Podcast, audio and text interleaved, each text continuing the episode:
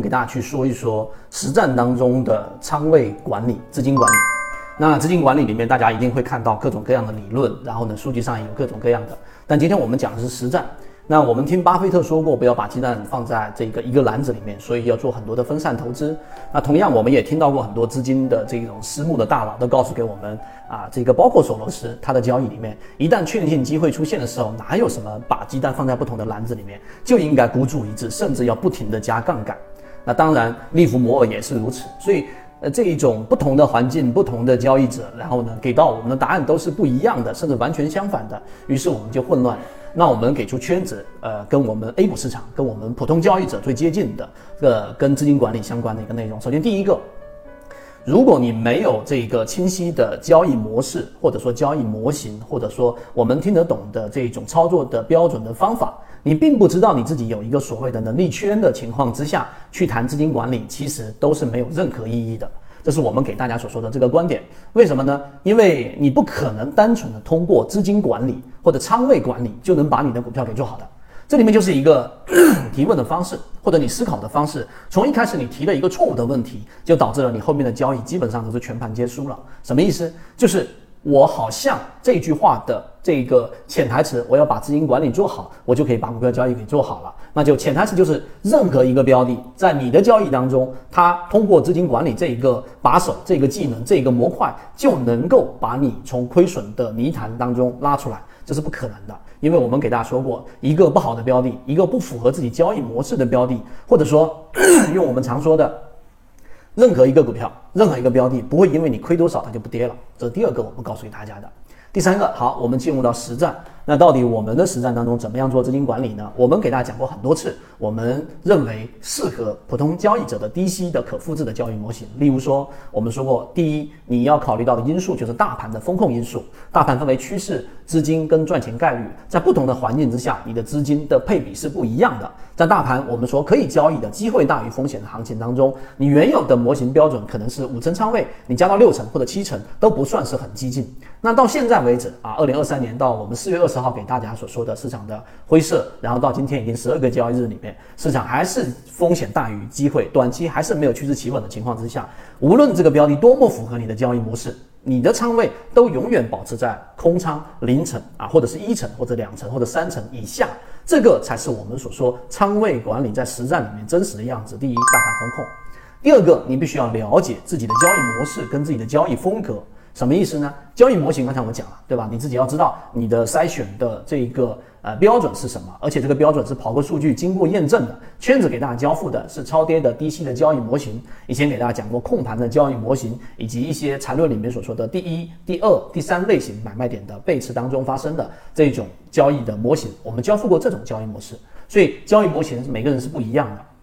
第二个，你必须了解你自己的交易风格。什么叫交易风格呢？也就是说，如果你是一个我们圈子里面的核心船员，你大概率上是一个低息交易模式的交易者。那么这种情况之下，当标的所处的位置它是属于低息交易模式的，例如说超跌，例如说一买或者是二买，反正不是三买或者突破或者强势创新高。那么这种情况之下呢，你的仓位一定是控制，或者你的资金都一般情况之下，如果你只做两个到三个标的，我们举例子啊。这个因人而异，你可能只做三个标的或者两个标的，那么这个标的里面可能就已经占到了五成甚至七成的仓位啊。那当然，另外一种情况，它不属于你的交易风格，它属于突破类型的，它打板了。你是一个低息交易模式，你对于这种打板的这一种啊排板也好，或者这个涨停板突然间打开了，然后你排单，你认为打第二天的这一种溢价。它并不是你的交易风格的情况之下，那你的这一种仓位或者你的资金管理里面，对于这一种类型的标的的这种分配，大概可能就是你总体仓位的百分之二十到百分之三十啊，已经已经不能再多了，达到百分之五十，我我们圈子的交易模式都认为这是一种很呃这种激进的交易者了。所以第二个你要了解交易模型跟自己的交易风格，第三个就是很多人没考虑到的一个事情，就是标的和大盘的平均股价所处的相对位置。什么意思呢？这里得考虑到一个关键词，叫做共振。什么叫共振？就是当一个标的，例如说我们说的金鱼报这个九自存，对吧？它属于一个中低位的位置，可能正正处于高位跟低位之间黄金分割一画的这个百分之三十八点二的这个位置，非常非常低的位置，中低位。所以这样的标的呢，它有很大的机会，因为它有价值性嘛，因为它又处于这一种呃季报数据里面符合的模型嘛。虽然说它一季报表现散户数量不是特别好，但有价值护航，加上了属于中低位，你顶多就是拿时间换空间。所以这种情况之下，你的资金管理里面，如果你去买一个它的第二类型或者第三类型买卖点，那么这个时候你的仓位或者资金相对来说可能就可以去到这一种呃可能五成或者六成或者七成左右的仓位。我们只是举某一个标的的例子。那么相反的，有一些标的非常符合自己的交易模式，散户数量大幅减少，它又属于这一种走势非常走好的，形成了一个明显的缠论的趋势，它又属于控盘类型的高控盘类型标的，筹码也很漂亮，但是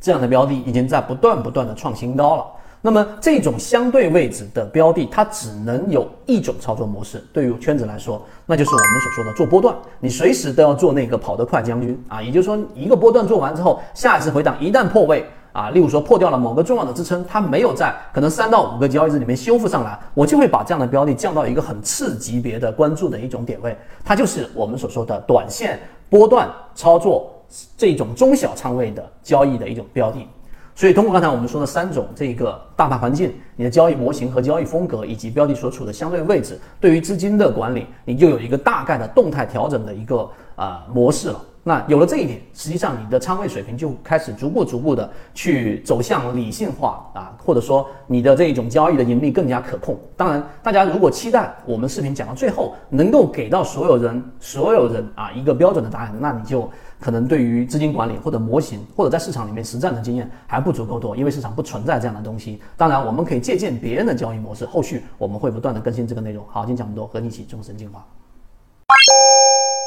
更多实战干货和盘面实时分享，可查看简介进入圈子学习。朋友圈搜索 ykk 二五六，希望大家都能学以致用，不断的提升自身的操作能力，一起终身进化。